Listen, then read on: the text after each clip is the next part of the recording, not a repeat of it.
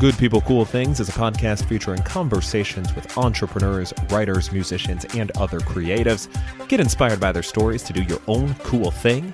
And here's your host, Joey Held. Welcome to Good People Cool Things. Today's guest is Samuel Sanders, an entrepreneur and author of the book Your Next Big Idea Improve Your Creativity and Problem Solving. And have you ever been like, "Hey, I have I have this idea. I think it might be good," or you you're you got like a little seedling of an idea, or maybe you're not even at that stage yet, but you you know that you want to create something that can help people. This book is a must-have resource, and Samuel's given a sneak peek inside of those pages on here. He's also a member of the Nonfiction Authors Association, so he's got all kinds of experience with entrepreneurship, innovation, creativity, problem solving, ideation with a ton of different Fortune 500 companies and an Inc. 5000 fast growing company, as well as companies he started himself. So he's got the whole shebang. It's all going on, it's all fantastic. And we're chatting about it all. Samuel, also a huge board game fan, so he's dropping some ideas that you can play whether you're still cooped up in quarantine or maybe you're going out traveling. Take these games with you. So when you have a little downtime, you can play, have some fun. It'll be wonderful. And we're talking roller coasters. So I hope you're strapped in and ready for a fun ride. If you'd like to get in touch with the show, you can reach out on Facebook, Twitter, or Instagram at GPCT Podcast. And you can always send an email, joey at goodpeoplecoolthings.com. Love hearing from you. And support the show by heading over to goodpeoplecoolthings.com slash shop, picking up some merch looking stylish as all get up while you're coming up with your next big idea, and enjoying this conversation with Samuel.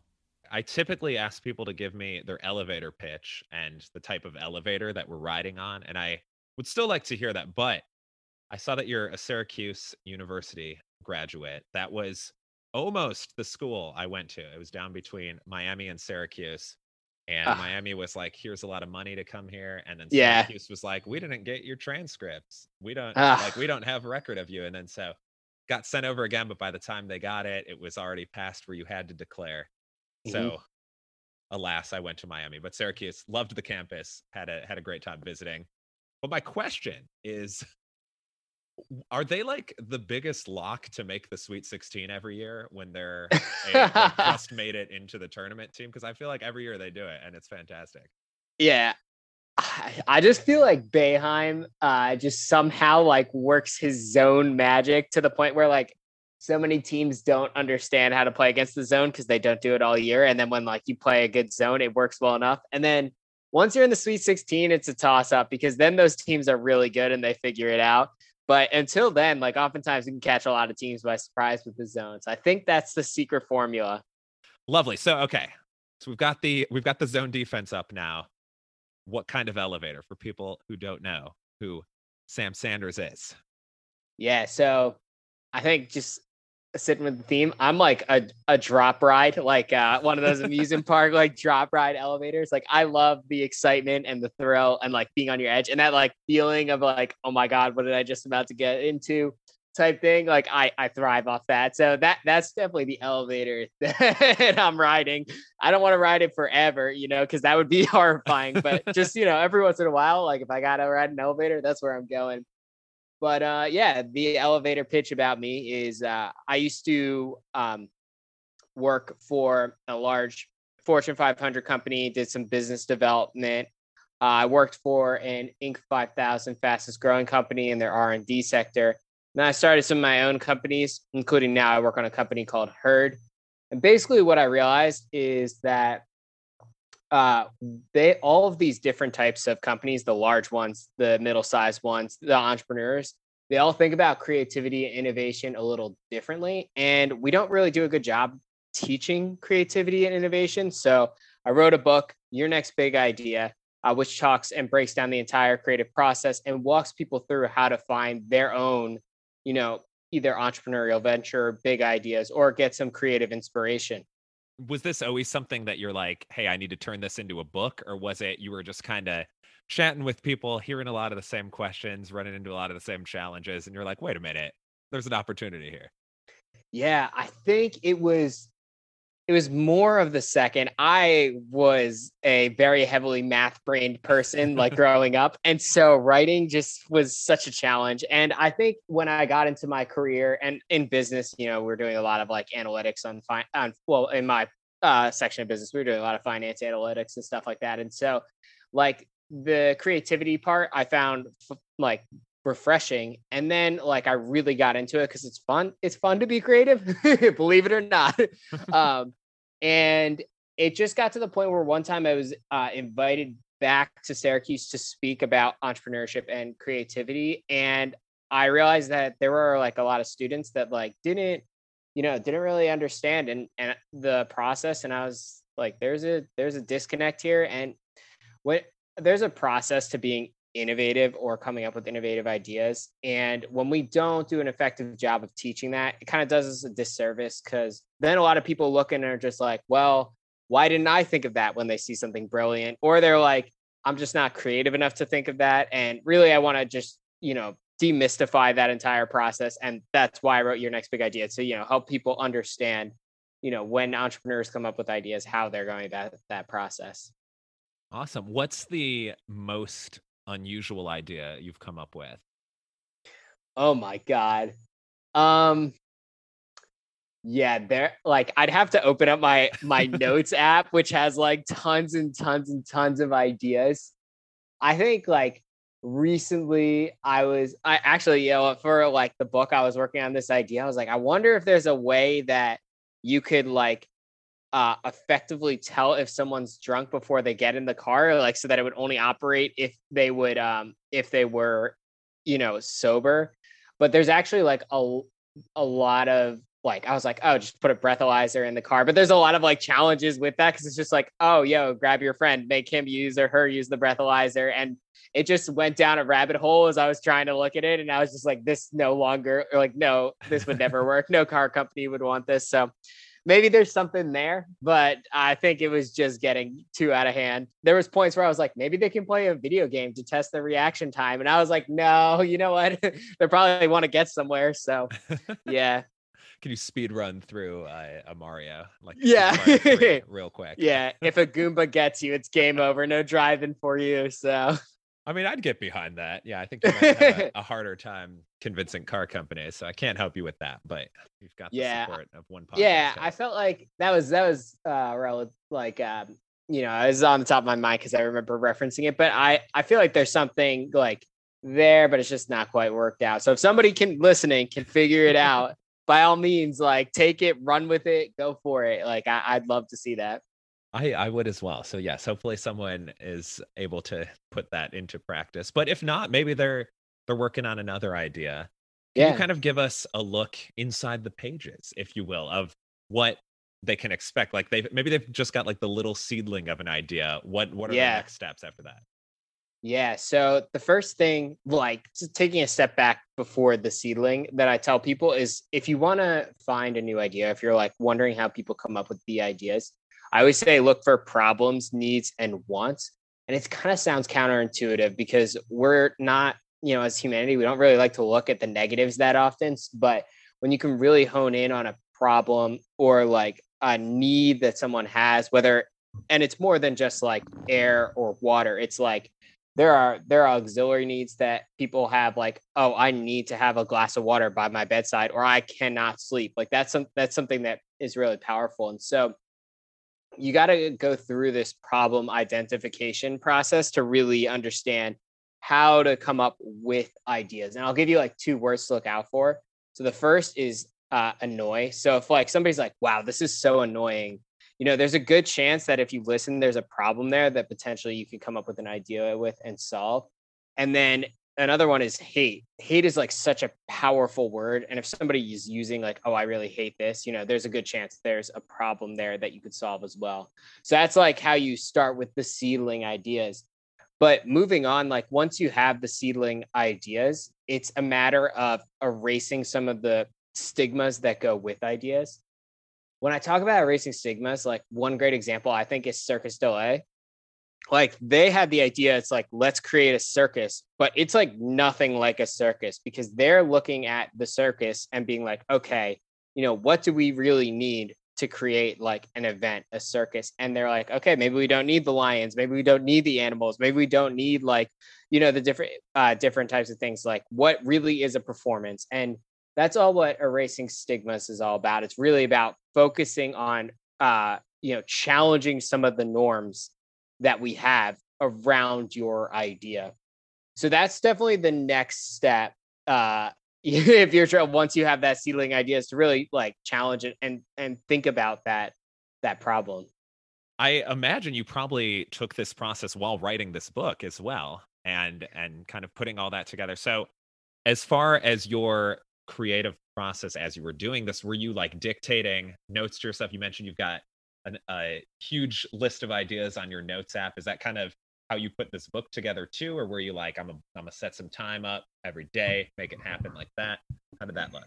I think like even more to the point of like going back to this is a good example of the erasing stigmas. So I wanted to teach about the ideation process and in order to do that, like I've read a lot of nonfiction business books. Um, they're not everybody's cup of tea, but I, I enjoy them. but a lot of times it just is like a either memoir where they're like telling their own story and that what they learned, or uh, just like a lot of uh, like just text that's like advicey kind of. And I didn't want I didn't want uh, your next big idea, the book, to be like that. I really wanted to challenge what a book can be. And there were two thoughts that I had when creating this book is the first is like how do I take someone that maybe isn't a real like active love of or has an active love of reading and still present information in a way that would be really engaging to them. And then the other is how do I take uh and make something that even if you come in with some experience, you still can get something out of it. But if you come in with no experience, you're also still going to get something out of it. So that's how it went to the structure of the book. So the book has like exercises, problems, challenges, like critical thinking, you know, uh, ex, uh, exercises and stuff that you can do that really helps reinforce the information to try and uh, have like a different spin on what a book can be. Uh, so yeah, I was definitely going through a lot of that process when thinking about how to write this book. And it also goes into like the tonality I'm using, like the kind of examples I use really thinking about how I can push past the norms of just being that general business book. yeah. And did you have a, I mean, I, I assume yes, that you had several drafts as you were kind of going through this. I did it kind of look like the final as you were starting, or or did it really kind of evolve over the process? I think it's one of those things where um, I had so many drafts. I let's just start by saying that it was a, it was a mess. I like the first editor that I had look at my book. They're like, "Oh, the first half's pretty interesting, but the entire second half, I think that needs work." And I'm like, "Oh, I put my heart into this, you know." But it's really important because you know, they're uh, when you bring on a team of editors, uh, they really know what they're talking about, and like you're more uh, directional expert like you know the story but they really talk about how to effectively use voice um, and you know writing style structure to tell a story most effectively. And so it definitely did a lot of moving things around adding things getting rid of things um, yeah and yeah and then on top of that when i brought in a designer that also uh, changed a lot of it because because it's a book on creativity I definitely wanted to make the design and the cover of the book something that I felt was really creative or something that I felt like would would match what I'm writing about. Because if I wrote a book on creativity and it was just text, that would be kind of counter counterintuitive. So uh, that definitely changed a lot of how the book looked as well. And that's that's something else too that I think is obviously important. They say don't judge a book by its cover, but so many people do, and especially now people are doing that online. They're not in a bookstore. They're not like paging through or seeing a shelf or anything. They're just kind of scrolling through. It's the same thing with podcasts where you're maybe going through like a list of 25 or 50 right in front of you. And I I think your your cover is very engaging. Like I think it's something that would make someone stop if they were in a bookstore or stop scrolling on a page. And you mentioned how you were working with a designer which I think a is a, a very good first step of uh, yeah, especially for I can speak for myself, not at all a design uh, a good designer, I can definitely think up ideas and tell a designer like, "Hey, this is like vaguely what I want. Can you turn it into real life?" And Yeah. they do, and it's always very impressive. So, Yeah. w- what was your your sort of relationship with that designer like? Oh my god. I mean, he's fantastic. Like he so I'll, I'll just give him a shout out here. So Yeah. his name's David Miles. Uh he uh does David Designs Books is his is his uh company and he uh does all types of interior and cover designs.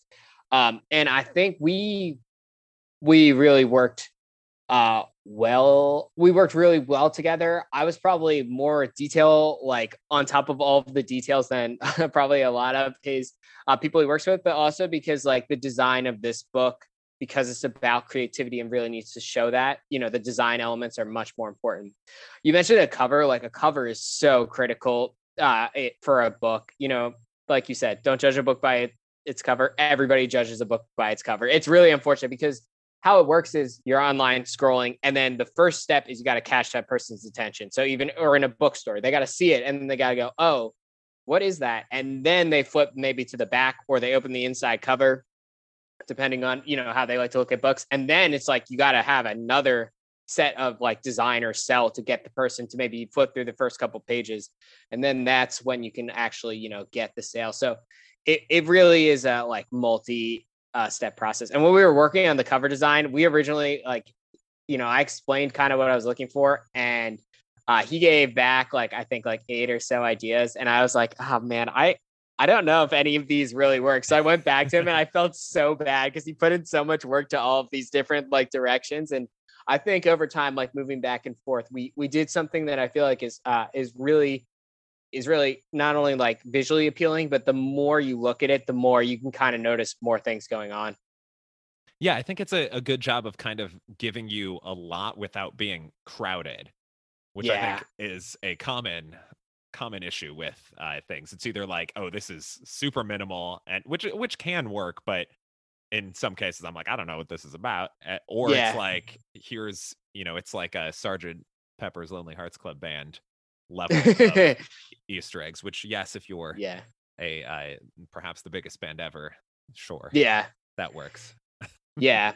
Yeah. And then in like interior, uh, some of the interior design was inspired by like thoughts I had about the cover. Like on top of the chapters, we have that kind of like whiteboard feel where it's just, you know, like uh, you get a sense of what the chapter is about by a little picture. And then like some of the section headers, like it's, uh, it's we're creating like something bigger and bigger. So if you flip through and look at each section header, it builds into something bigger. Um, so we try to do a lot of really cool things in the book, and yeah, uh, uh, the design, uh, you know, design is something that I'm really proud of, and like would ramble on forever talking about. so Awesome. Well, good job, David. On Yeah, the, uh, shout on out to. David. Yes, good stuff. You're also a member of the Nonfiction Authors Association, yeah, which I think having other writers and and smart people around you always a good idea. How did you get involved with that? Yeah, so I was researching how to market as a nonfiction author, and I stumbled upon the Nonfictions Author Association, and they are uh, they're great. First of all, they give a ton of really great tips. Um, they have like media uh, leads and stuff like that. They they um, you know have like a lot of online sessions and like different programs you can join and uh, like internally that you can join to help you know understand how to better get your book out there. And not only just uh, better get your book out there but like grow your career a little bit because when it comes to being a nonfiction author there's a lot of you know there are some authors that are all about the book and the book sales but a lot of nonfiction authors are using the book to explain what they know and build their credibility back to what they know. And it's so it's like how do you do that you know and take a look at that. So um yeah i definitely would recommend if you have a topic or something that you feel like you know really well like write about it and um put it put yourself out there and see and see you know what people think it could be a little scary but it definitely uh it definitely helps you know not only your own ideas about what you know grow um but just you know helps professionally as well And you queued up my next question very nicely. Oh, well, of- yeah. of, marketing, which is uh, another element. I know I always mess this percentage up, but it's something of like writing is ten percent writing and ninety percent marketing. Your numbers may vary. I don't know, but it's something along those lines. And I think that is something that a lot of people overlook, especially if they're super into the writing and they're like, oh, I've always wanted to write a book, but then it's like the marketing side is just a whole new beast. Obviously, coming onto terrific podcasts, one way to market. But Yeah. what else have you found that's been effective? Yeah, so there are a lot of different uh strategies that I try to implement, just like basically throwing stuff at the wall and figuring out what worked. Because this is my first uh my debut like book, so I'm trying I'm trying to figure it out as as I'm going along. But there are first of all, there's Goodreads, which is like a great place to find readers. Uh, it's like Facebook for books, and so like you can use that. You can run a contest. Uh, some of like other things you can do is you could set your book down uh, price to 299 or less and then there are a lot of deal newsletters you can do to put yourself out there. I tell people when doing media pitching um, like to try and get in articles and stuff it's no one no one cares that you wrote a book and i know that sounds kind of harsh but when you're looking at pitching a book it's like okay what is your topic about and how can i relate that to a story? So for example my book's a lot about creativity, innovation, entrepreneurship. So, you know, if I'm pitching, I'm looking at like, okay, we're now in the post pandemic new normal. There were an incredible amount of startups started this past year. Why? And so that's like the pitch I'm giving versus like, hey, I wrote a book. It's like, hey, I can provide value to a news story. And so when you pitch like that, you're going to have a lot more of effective, um, you know, publicity uh, method. And I know that a lot of people are really not interested in the marketing aspect of it. And it is a lot to kind of learn and take in because there's also Amazon ads and Facebook ads and all of that stuff. But it really can go a long way to get your book out there if you take some time, you know, really understand it. And that's a great note on the the media pitching side of things is, of finding that problem and solving it. Like a writer or editor doesn't to use use your term of hating it. They probably hate when you're just like, "Hey, I wrote a book," and it's like, "Cool, Yeah. How does that help me?" Yeah. Yeah, and that's the thing. There's like a, so many books uh, out there published, and I tell this not only for nonfiction authors, but even fiction authors. It's like, okay, think about the themes in your book. You know, some of the stuff that you're getting across. How does that apply to, um, you know, today's today's times? If you're writing, you know, a now, uh, let's say a fiction novel about what it's like to be, you know, someone in college. Think about those stories of what's happening with universities and how your themes tie together. So it's always you're always thinking in the uh like almost in the news like newsjacking type of way like taking over a, what would be a news story with bringing in recent relevant data and then using yourself as like the uh the credibility expert for it Love a good news jack. Always love a good the news jack Wonderful, wonderful. Now, a, a question I like to ask is a question that you wish you were asked more frequently. I say it's because it's less work for me. I'm, I'm having you do the questions. And for yours, and you, we've kind of been touching on this throughout, but yours is you want people to ask you more regularly where do you find big ideas? Yeah. Yeah. And I think another question I wish I was asked more often that I don't think people ask enough are is why? Like oftentimes we're just so, you know, on autopilot that we just don't we forget to ask why we're doing things. And when we go and we ask why more often, either to someone else like you're doing it this way, why are you doing it that way? You know, a lot of times it can trigger potential uh problems that you might be able to find. And um you know that why question really allows you to dig deeper. Like when i ask what or i ask you know even like when that's just like one set of information but the why really is gonna is gonna reveal a lot. And sometimes people are just like well that's just the way we've been doing it. And that's like a big red flag because if there's no really good why reason then that um you know then that's definitely something that needs to be changed Yeah, that's one of my favorite responses. Oh, that's just how it's always been. It's like, mm, it's been a lot of things that weren't great that we Yeah. changed. Yeah. Yeah. And then in terms of like, I'm, I'm just going to uh, take this question a little further because in terms of like when you're going with the ideation process and you're talking about an idea, some questions that I wish people asked more is really understanding is there a market for the idea? So you're asking and finding a target market. Does the market want it now? Which I feel like people sometimes mess up because, you know, like if I created a new idea for a typewriter, you know, like that's probably not that exciting an idea to that many people. There are collectors that may find it interesting, but it's really not the right timing.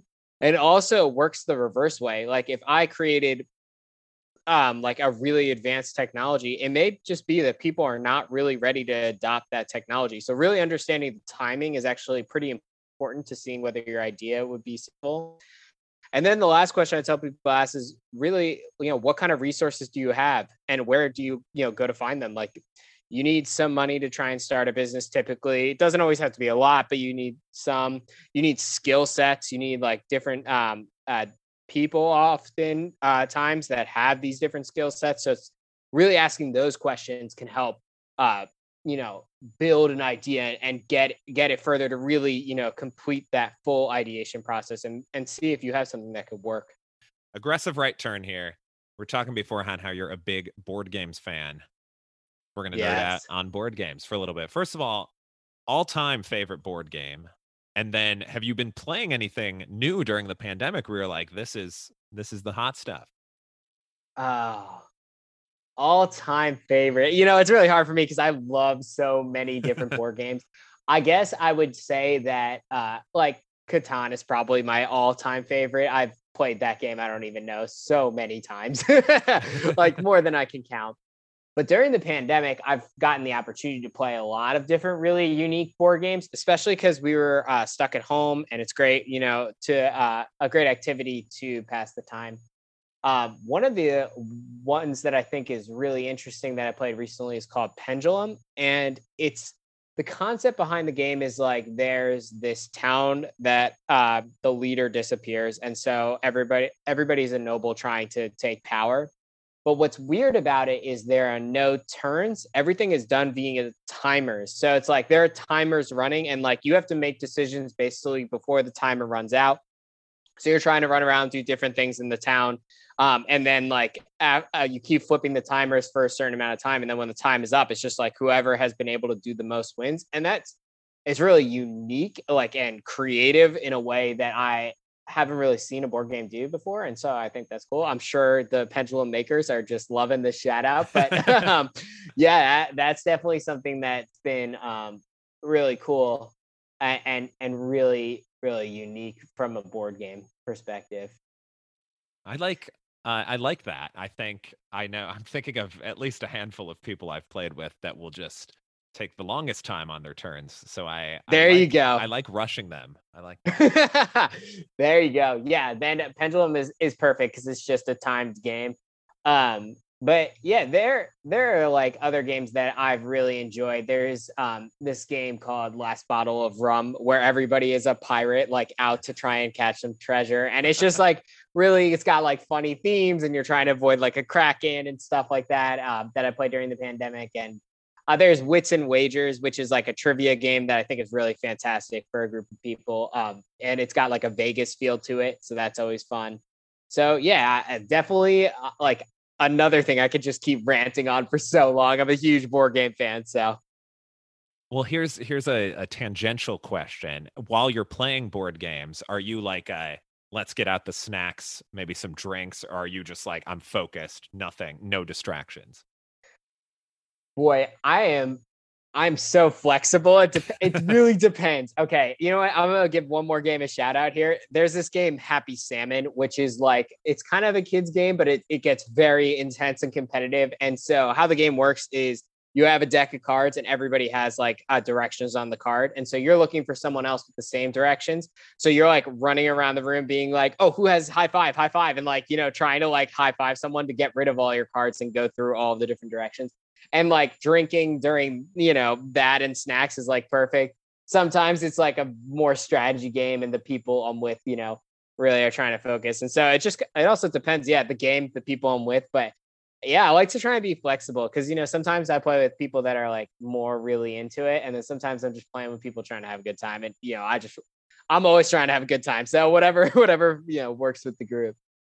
Yeah i think the the key is if it's a new game for everyone, is that the instructions aren't too lengthy. Yeah. Every once in a while, I'll see one where it's like a, a you know, a full almanac worth of yep. instructions, and I'm like, oh yeah. no, this yeah, for that. yeah. yeah, that's why you know, great to have YouTube. Anytime I see that, I'm just like, all right, guess I'm going to YouTube. So someone explain this for me in five minutes. Yes, that's a good, yeah, a good strategy. Well, So- I've got. It looks like I've got a list. I've got. I've got some shopping to do.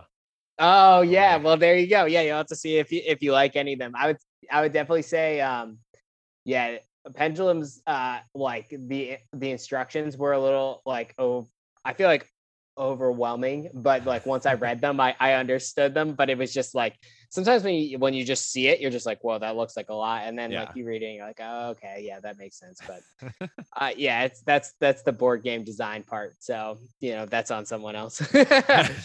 exactly. Yeah. Let them. Let them worry about it. That's fine. yeah. Nice, nice. Well, you're almost off the hook, but we've got to end with our top three. And this is another thing we are talking about beforehand amusement parks. Obviously, besides perhaps a funnel cake, the best attraction of an amusement park are the roller coasters. I do love funnel cakes though. Oh, so good. Just eat them, eat them after the roller coasters. Yeah, yeah, yeah, that is definitely good advice. As I have uh, failed to do sometimes, and always Yeah. when it happens. But we've we've gotten older, we've gotten wiser. But as an a- amusement park aficionado and a roller coaster enthusiast, what are your top three roller coasters? Oh man. Ah, there there are really so many great ones. I would I like I would say that one of my favorites I've ever ridden was um uh Nitro at Six Flags uh New Jersey, which also has this roller coaster Kingda Ka, which is currently the tallest in the world. So double whammy, you'll get to ride Nitro and you know go that. But Nitro is it's got no flips. It's just like huge hills that you keep going up and down, and you get a ton of that weightlessness feeling, which I, I really like. Um, so that's definitely one up there. I would say at Universal, there's the Hulk ride, which I'm I'm a huge fan of the Hulk ride. It was like one of my first upside down roller coasters I went.